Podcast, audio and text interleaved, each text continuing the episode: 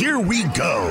It's another big week in the NFL for the brand new Las Vegas Raiders. This is the Raiders Wire podcast, powered by USA Today Sports. Now, your host, Ryan O'Leary, and Raiders Wire editor, Marcus Mosher.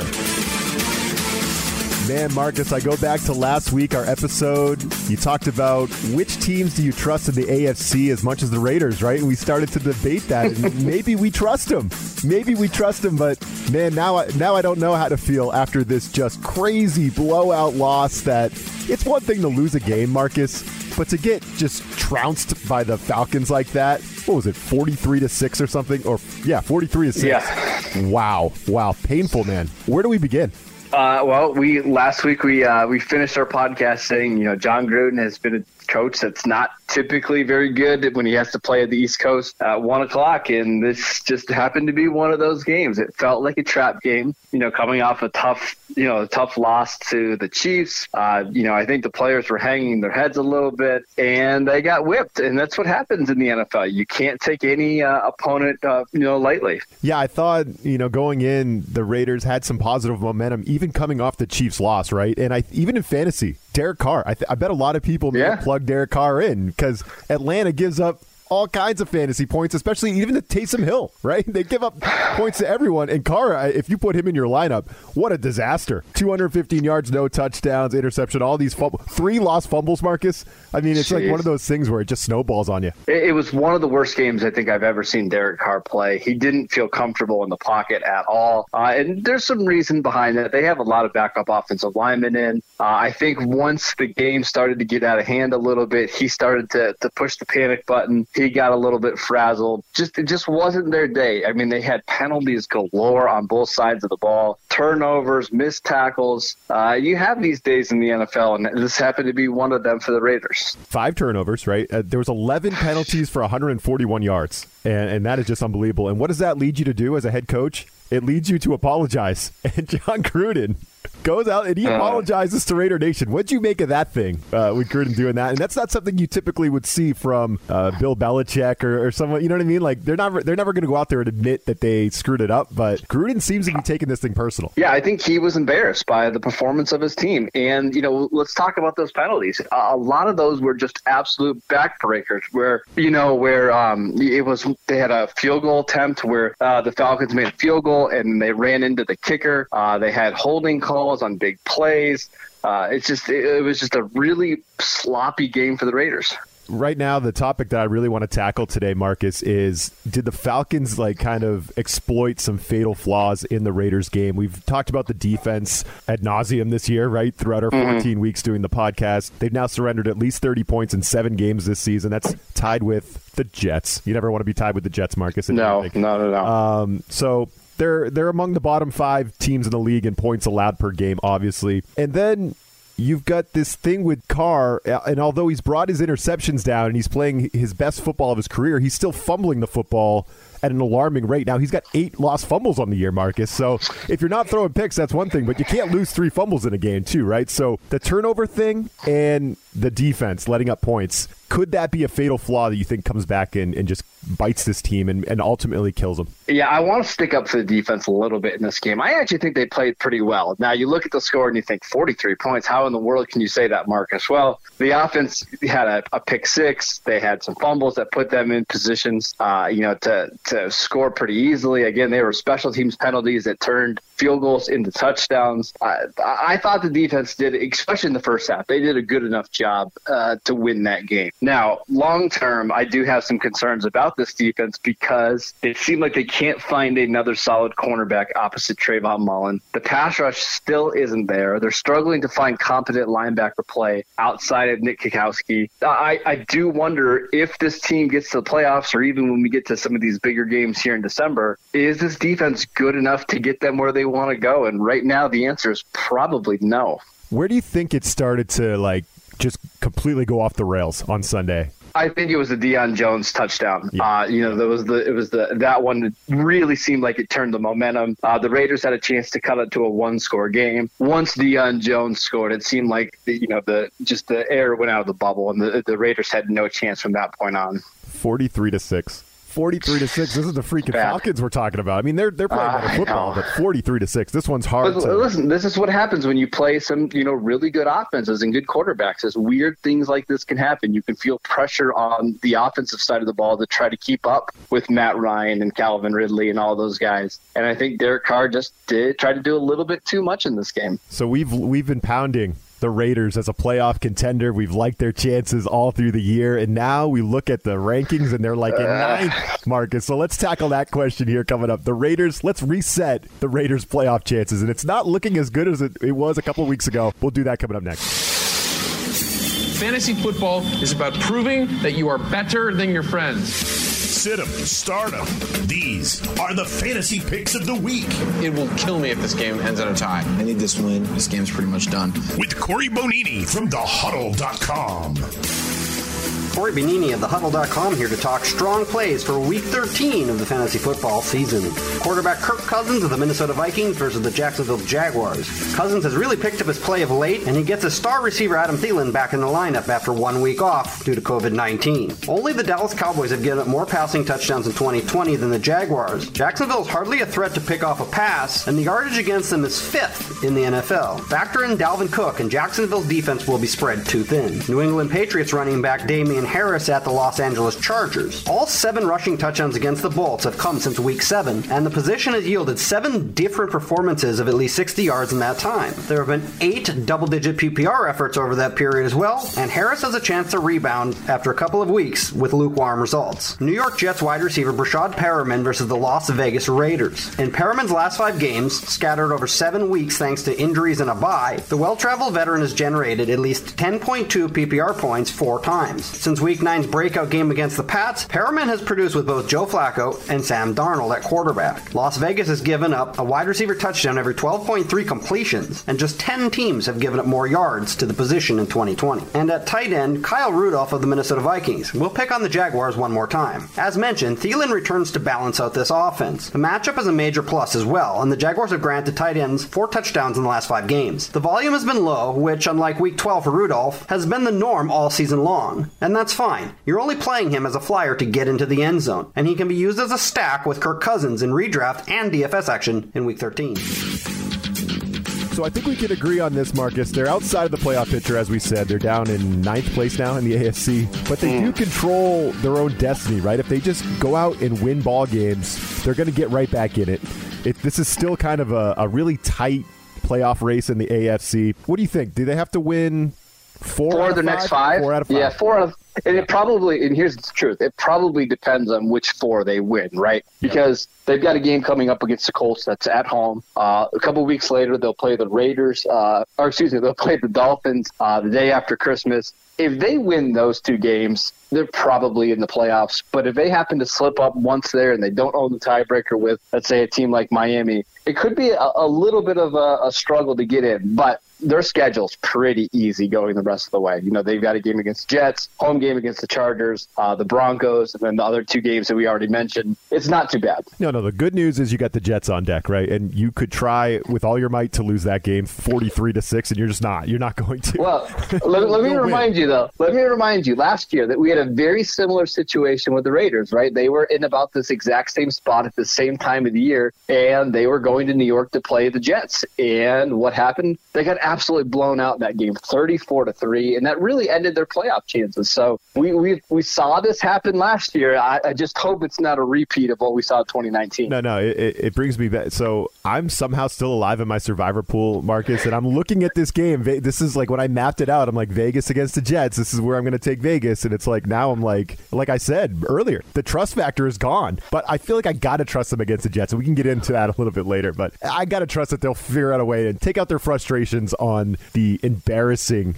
deplorable New York Jets. You would think so, right? You would you would think no, they no, would be you, able to. You but... don't have me convinced already. Just listening to no, no. I, I, mean, listen. Whenever you lose a game that bad, it, it just it kind of rattles you. And I think I think I'm more concerned about this game than I probably should be. You know, this could this very well could be a game where the Raiders go in, control the line of scrimmage, and absolutely dominate. But when you have that bad of a defense and your offense is turning the ball over and your offensive line is kind of shaky, you never know. And again, this is another 1 p.m. game on the East Coast. Oh, we'll see, I guess. Oh boy, no! What, I'm gonna have to revisit the Survivor thing.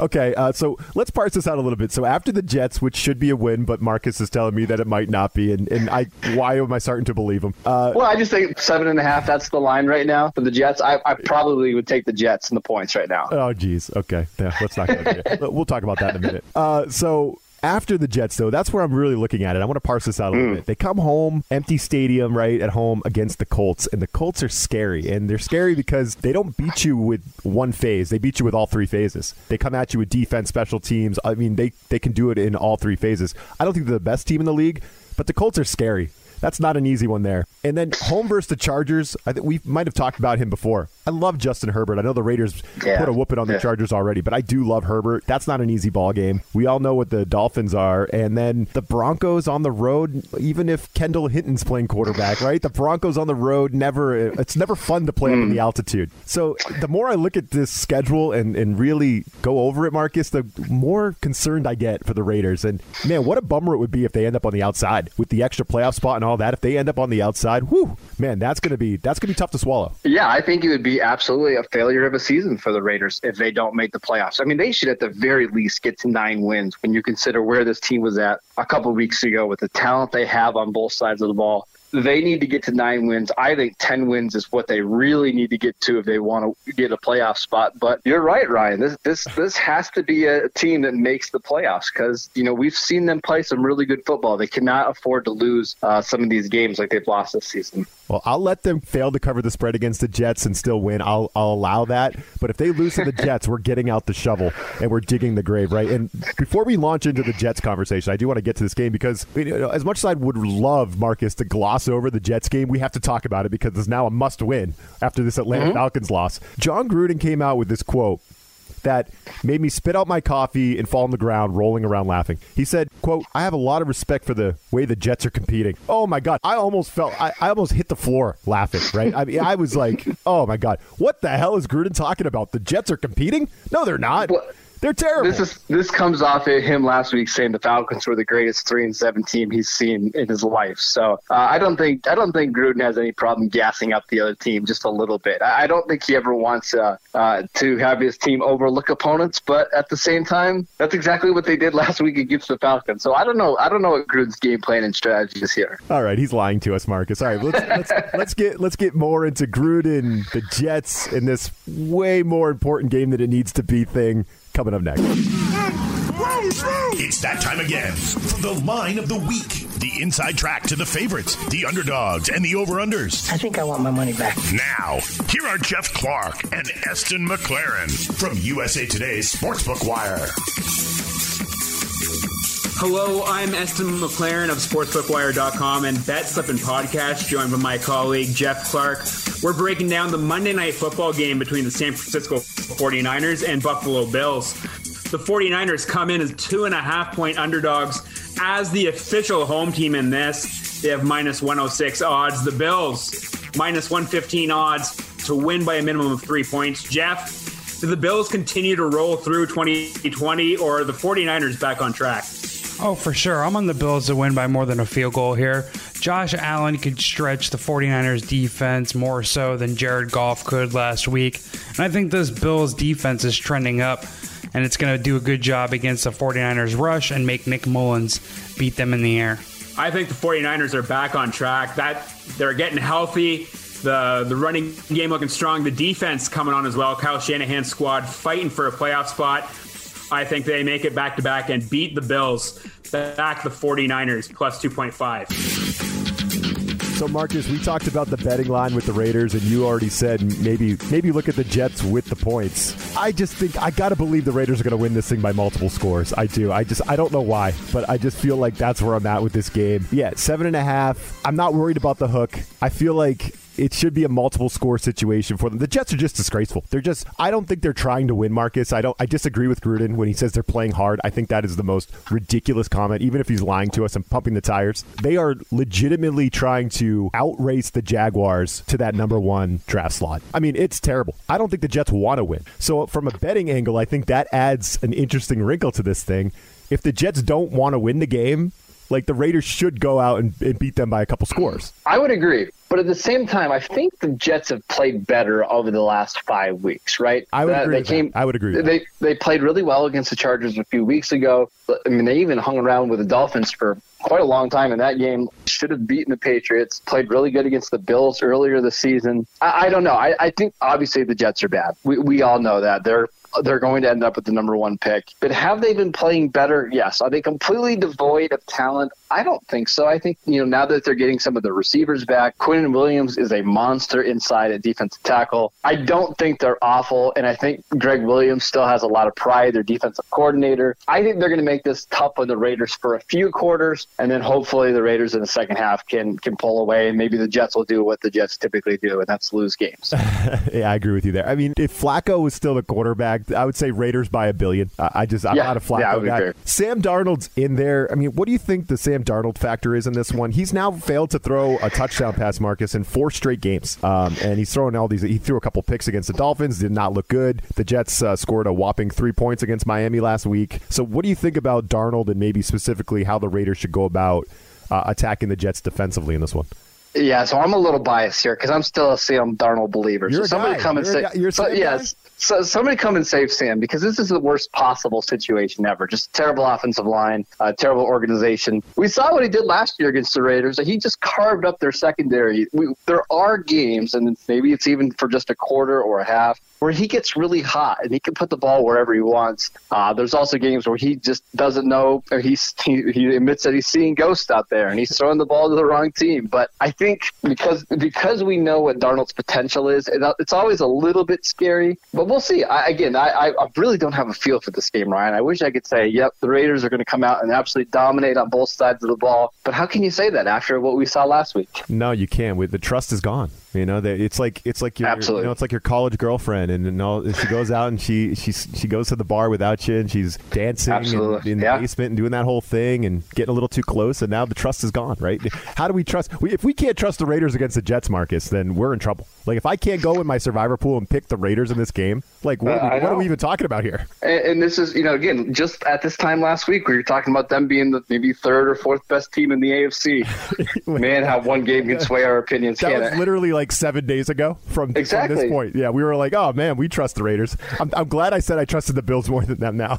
um, I, I agree. Got, I got that, but I started Raiders. and I had to talk myself out of Raiders. That's how much we were loving the Raiders. Oh, game. man. they're a better team than that, right? They're they're a better team than that Falcons game. Yeah, I think so. Maybe we were just excited from all the holiday cheer. You know, Thanksgiving was coming up, and we were all we were all excited for the, the little holiday that we we got a little too excited here. Uh, maybe I think I get even saltier during the holidays, to be honest. But you don't think so? So I know you you kind of you're kind of on the Jets a little bit. I, I, I like that take. It's kind of a contrarian take because I you know how I feel about the Jets. I'm sure you can tell. Yeah, you don't yeah, Think, I- you don't think there's something fishy going on with Adam Gase? Well, I think he's hundred percent in on the tank, right? I think Absolutely. I, I think they're they're letting him play out the season, and you know maybe they'll he'll hang around for another year or two. But yeah, he's he's certainly in on it. There's no doubt. All right, so I don't know if the Raiders go out beat the Jets. I don't. I don't know. Even if they win by forty, I don't know if we go out and we, we're saying we trust them again. But they could Absolutely take a, they could take a step in that process, Marcus, with a win over the Jets. Absolutely. And again, you get this win. You just need to win probably three of your last four,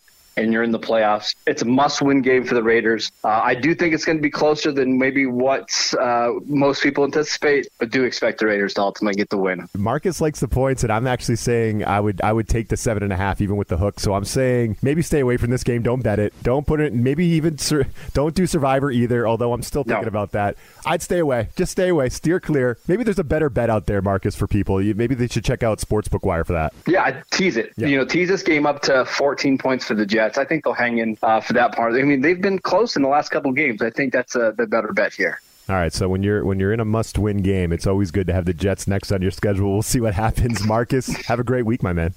Yeah, thanks, Ryan.